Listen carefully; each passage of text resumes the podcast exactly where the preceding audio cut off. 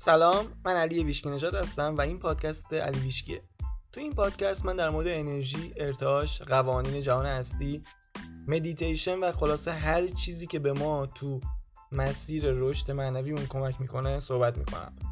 اما این قسمت رو می‌خوام با یه جمله از ویز خلیفا رپر مطرح رپر مطرح آمریکایی شروع کنم که میگه شجاعانه ترین کاری که می‌تونی انجام بدی اینه که خودت باشی.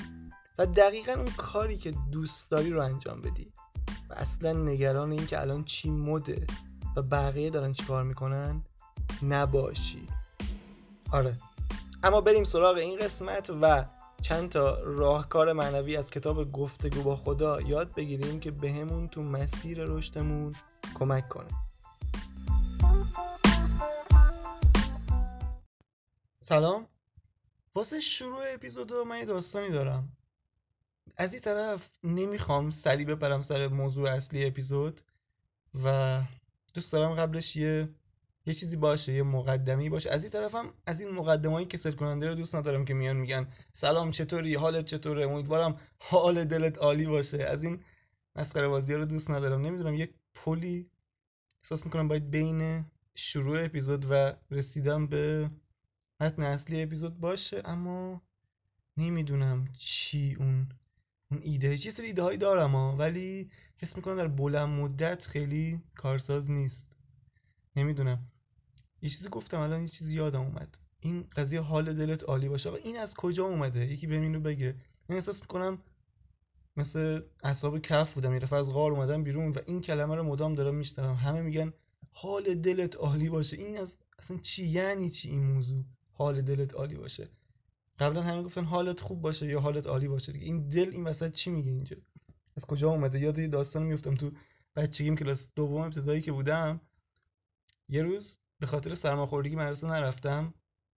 بعد فرداش که رفتم یکی از همکلاسی ما که اسمش حسن بود تبدیل شده به مشتبا یعنی من فردا رفتم مدرسه دیدم که همه اینو صدا می‌کنن مشتبا برگام ریخته بود. می‌گفتم خدای چه اتفاق افتاد تو این یه روزی که من نبودم اسم این آدم چرا عوض شد؟ و هیچ کس هم بهم نگفت و هیچ وقتم نفهمیدم. و هنوزی که از سوالای مهم زندگیمه که تو اون یه روزی که من نبودم مدرسه چه اتفاقی افتاد که اسم اون آدم از حسن تبدیل شد به مشتبا؟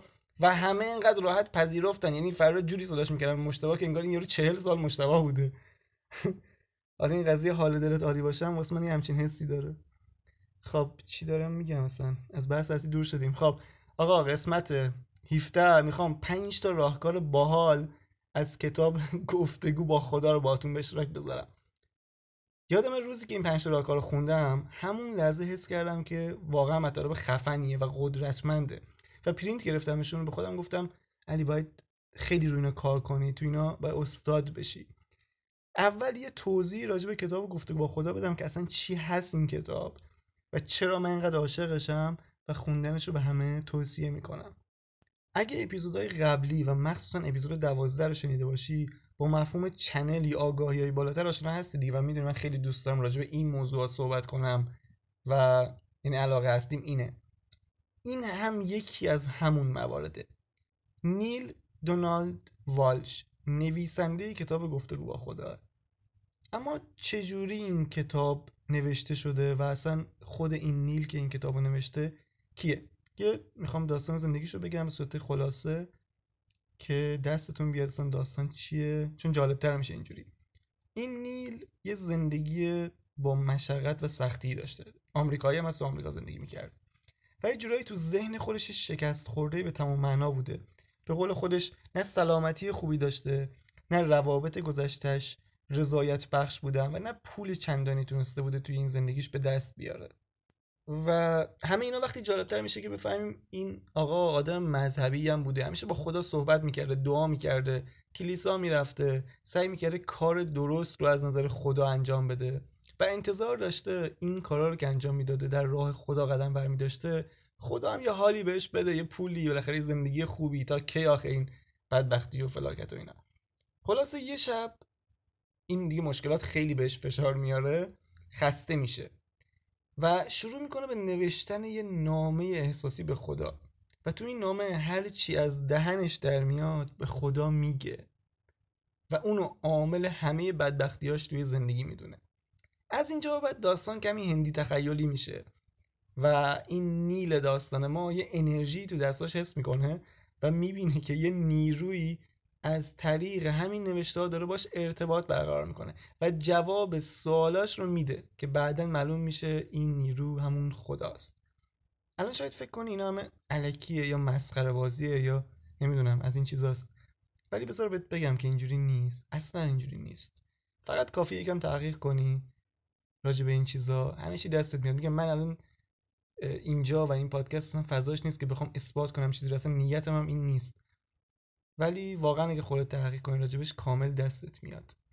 و نکته جالبش اینه که همین نیل که تو اون سن زندگی حالا فلاکت باری داشته از اونجا بعد با عمل به توصیه‌هایی که حالا خدا بهش می‌کنه و تو این کتابا نوشته شده تبدیل میشه به یه شخصیت و معلم معنوی مشهور جهان.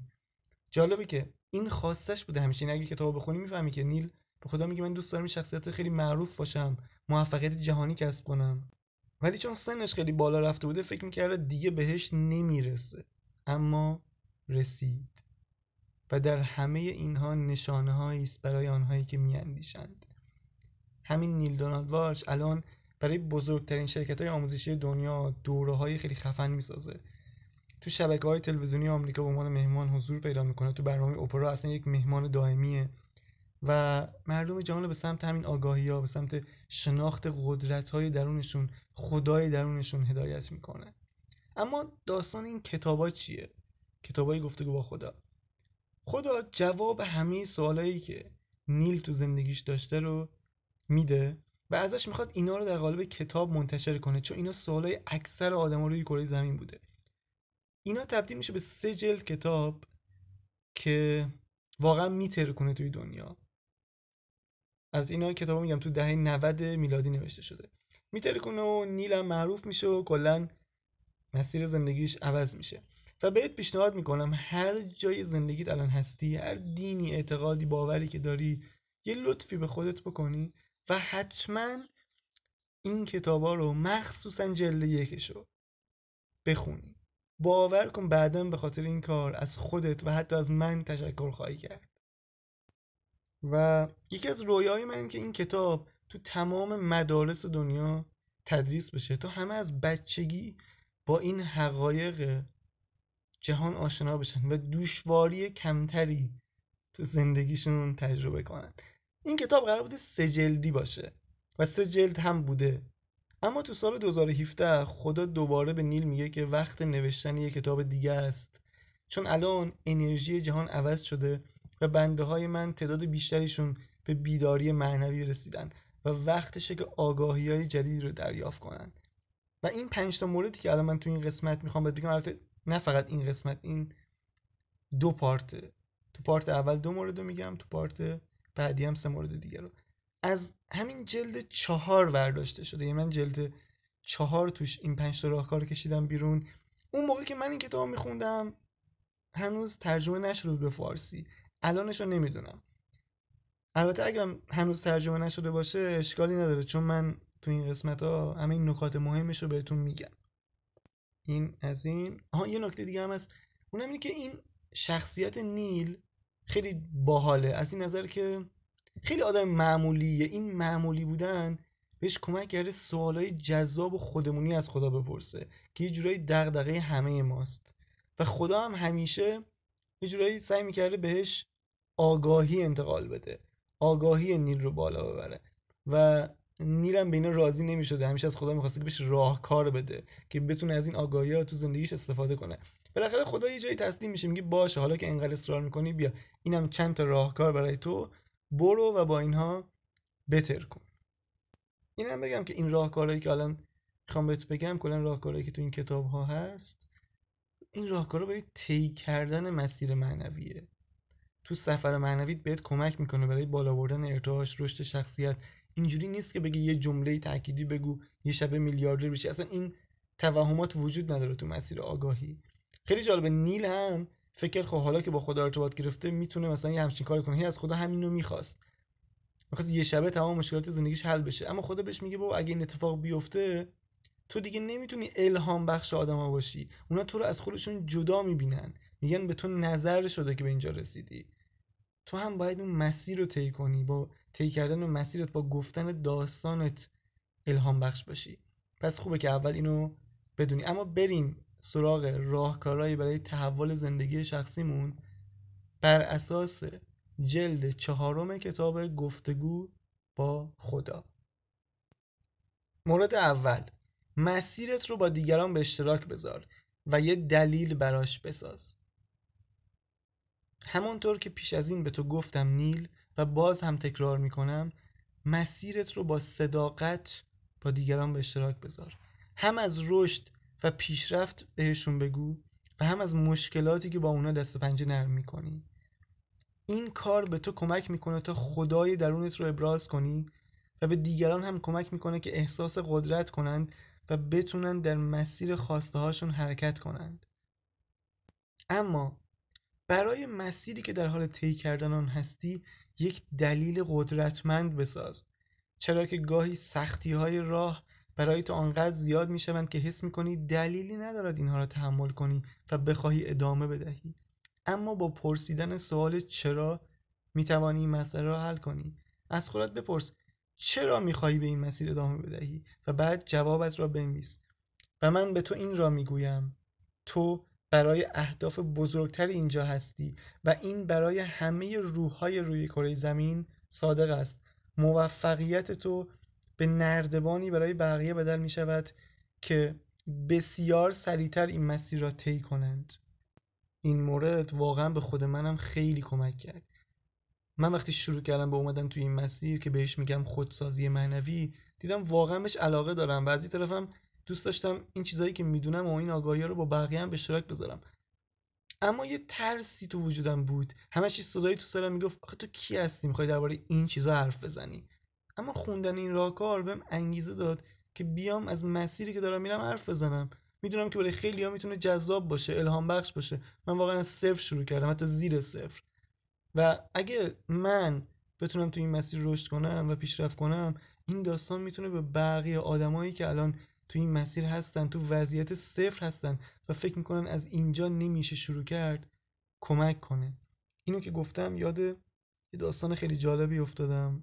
احتمالا نیک وویچیچ رو بشناسی. یه پسر استرالیایی که نه دست داره و نه پا. حتی الان فکر کنم نزدیک چهل سالشه.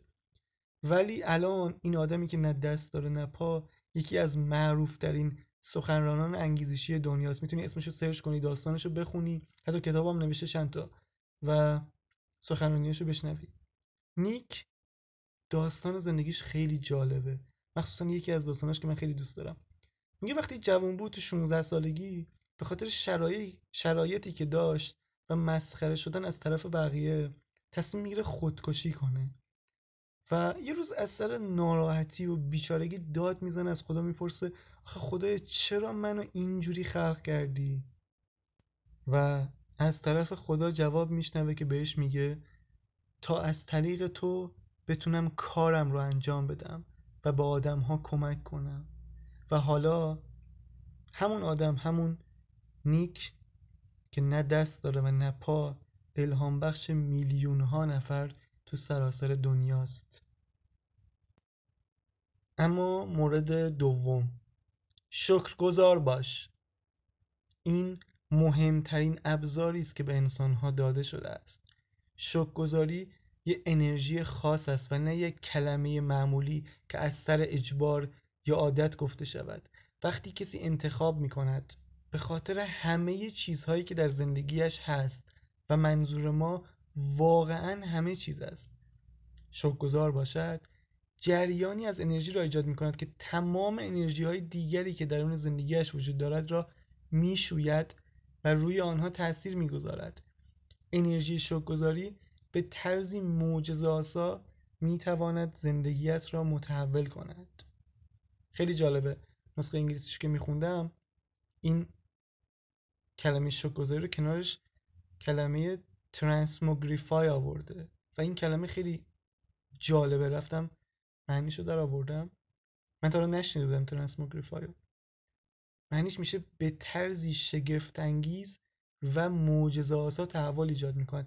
یعنی شکرگزاری همچین کار می‌کنه. نه اینکه فقط تحول ایجاد کنه نه اینکه فقط بهتر کنه. به طرزی شگفتانگیز و معجزه‌آسا متحول می‌کنه. نه اینکه بگیم رشد میده نه اینکه بگیم بهتر می‌کنه. اینا سطحش پایینتره به نظرم. متحول خیلی سطح بالاتری داره. و خیلی جالب. این موردی که خدا داره در صحبت می‌کنه چیزیه که من بهش میگم شکگذاری رادیکال یا تفاوت بین شکگذاری کردن و شکگذار بودن. ببین خیلی حالا میان بهت میگن شکگذاری کن. شکگذاری خیلی خوبه. شکگذاری کردن ساده است. می‌تونی روزی پنج دقیقه به خاطر چیزهایی که داری شکرگزار باشی. اما این چیزی که تو کتاب گفتگو با خدا داره میگه و ازش حرف می‌زنه فرق داره. داره در مورد شکرگزار بودن صحبت می‌کنه. ببین اگه تو روزی ده دقیقه شکرگزاری کنی به خاطر چیزهایی که داری هنوز 23 ساعت و 50 دقیقه دیگه روزو داری که توش شکرگزار نیستی. برای اینکه این انرژی شکرگزاری بتونه زندگیتون متحول کنه باید بری توی وضعیت بودن و برای همه چیز زندگیت شکرگزار باشی. یعنی شکرگزاری دائمی. یعنی احساس اینکه تو الان هر چی که لازم هست رو تو زندگیت داری. این احساس می‌تونه ترانسموگریفای کنه به طرزی شگفتانگیز و معجزه آسا زندگیتو متحول کنه. و این هم خیلی جالبه. تو جلد یک کتاب گفتگو با خدا یه جایی صحبت خدا با نیل می‌رسه به بحث مسیح. و خدا به نیل میگه می‌دونی چرا مسیح اون معجزات بزرگ انجام می‌داد و چرا هر چی که می‌خواست فورا توی زندگی ظاهر می‌شد؟ علتش این بوده که اون یعنی مسیح به خاطر هر چیزی که می‌خواسته از قبل شکرگزار بوده. و اصلا به ذهنش خطور نمی‌کرده که چیزی که می‌خواد و خدا بهش نده. و قسمت باحال ماجرام اینه. یه جمله از مولانا است که من همیشه تکرارش می‌کنم. واسه خودم همیشه مثالش می‌زنم و خیلی بهش اعتقاد دارم. مولانا میگه شکرگزاری پس از رسیدن به خواسته راحته. مؤمن واقعی کسیه که از قبل برای رسیدن به خواستش شکرگزار باشه. و اینم به خاطر اینه که مولانا می‌دونسته شکرگزاری از نظر احساسی و از نظر ارتعاشی تو رو به اون خواسته وصل می‌کنه. دقیقا تو رو می‌بره تو همون ارتعاشی که اون خواسته رو داری. پس چیزی واقعا از این قدرتمندتر نمی‌تونه باشه. در مورد شکرگزاری مطلب زیاده. ولی خیلی خوبه که خودت هم یه مطالعه داشته باشی. چون اگه تو ذهنت بشینه که چرا باید شکرگزار باشی خیلی راحتتر می‌تونی بپذیری و خیلی راحتتر می‌تونی بهش عمل کنی. راندا برن که خیلی معروفه تو زمینه قانون جذب و کتاباش هم خیلی معروفه. کلا شخصیت برندیه تو این زمینه. یه کتاب داره به اسم معجزه شکرگزاری. پیشنهادم اینه که اون کتاب رو بخونی و جالب خود راندابرن میگه من فقط با همین شکرگزاریه به همه چیز رسیدم. میگه چهار سال زمان برد برای من که به تمام خواسته برسم. حتی اون بزرگتریناش. و رازش هم فقط یه چیز بود اینکه از قبل به خاطر رسیدن به اونا شکرگزار بود. و خودش میگه این بزرگترین راز این قرنه شکرگزاری شکرگزاری رو داره میگه. و اینم مهمه که حالا آخر اپیزود رسیدیم بگم که شکرگزاری مثل هر چیز دیگه ای باید تبدیل بشه به عادتمون. یعنی انتظار نداشته تو روز اول بیای و راحت به خاطر همه چیز شکرگزار باشی. اولش باید شکرگزاری کردن یاد بگیری. همون میگن یه دفترچه داشته باش مثلا روزی به خاطر 5 تا چیز شکرگزاری شکرگزاری انجام بده.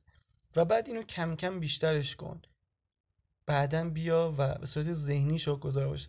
در طول روز هر جایی که هستی بیکاری این کار شکرگزاری رو انجام بده که تبدیل شه به عادتت. وقتی به عادتت تبدیل بشه تو می‌تونی یه آدم شکرگزار باشی. این خیلی مهمه درکه چون وقتی کسی این چیزا رو می‌فهمه اون اول واسه سخته نمی‌تونه انجام بده میگه ببین من نمی‌تونم. سخته واسه من انجام بده. نمی‌دونه که چون عادتش نیست اینجوریه چون هنوز زیاد انجامش نداده نمی‌تونه و روون نیست براش. اگه یه مدت به تمرینش ادامه بده مثلا یک ماه زمان بذاره بعد می‌بینه اصلا میشه بخشی از وجودش اصلا انجام نده اذیت میشه می‌دونی؟ بس اینم خیلی مهمه. درکش و انجامش. به آخر اپیزود رسیدیم. این بخش اول بود. سه مورد دیگه میمونه که تو قسمت بعدی بهت میگم. البته الان معرفی کتاب مونده که این قسمت معرفی کتاب نیست. راستی اینم بگم که از این بعد دیگه فقط معرفی کتاب نداریم. معرفی کتاب یه بخش عمده است. اما علاوه بر کتاب می‌خوام مستندای خوبی که دیدم و دوست دارم یا مثلا فیلم های خوبی که دیدم. حالا خلاصه هر چیزی که کمک می‌کنه بهت و هر چیزی که واسه خودم جالبه اینا رو آخر قسمت معرفی کنم. و لزوما همیشه ارتاش بالا نیستن انتظار نداشت همیشه مثلا فیلمی که معرفی می‌کنم احساس خوبی بهت بده اینجوری نیست واقعا. ولی آره این اوایل سعیمو می‌کنم که چیزهای خیلی خوب معرفی کنم که واقعا کمک کنه. ولی بعدش آره کم کم دیگه میریم تو فاز چیزای جالبتر و جذابتر. این قسمت می‌خوام یه مستند باحال بهت معرفی کنم که خودم خیلی دوست دارم و خیلی باحاله. بزن بریم قسمت معرفی مستند.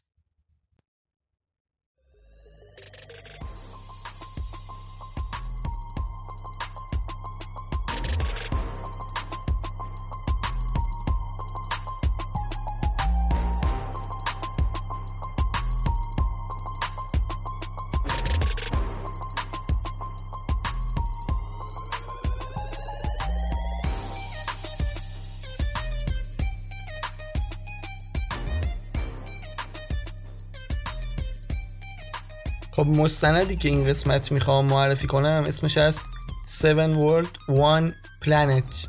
هفت جهان یک سیاره. این مستند محصول شبکه بی بی سیه که هفت قسمته و تو هر قسمت به حیات وحش و طبیعت یه قاره می‌پردازه. جذابیت بسریش وحشتناکه. یعنی برگریزانه و کلا می‌دونید دیدن این زیبایی دنیا اینکه جهان اینقدر وسیع اینقدر باحال اینقدر نظم داره. خیلی بهم حس خوبی میده. یه جوری ارتعاش هم می‌بره بالا. و واسه همین سعی کردم تو این قسمت اینو معرفی کنم که بذاری تو لیستت و ببینی.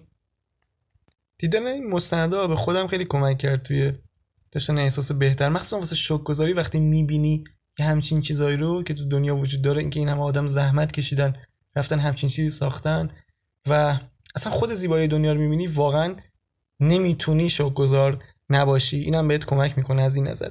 این مستند نمرش هم خیلی بالا از سایت های مختلف. تو آی ام دی بی نیمه و تو راتن تومیتو. فکر کنم 100 درصد بود که اصلا آمار خیلی بالایی از منتقدین گرفته. خب اینم از این این قسمت هم تموم شد. اگه نظری حرفی حدیثی فوشی چیزی داری هم یه منو پیدا کن و بهم برسون نظرتو. و مثل همیشه باقی بقایت.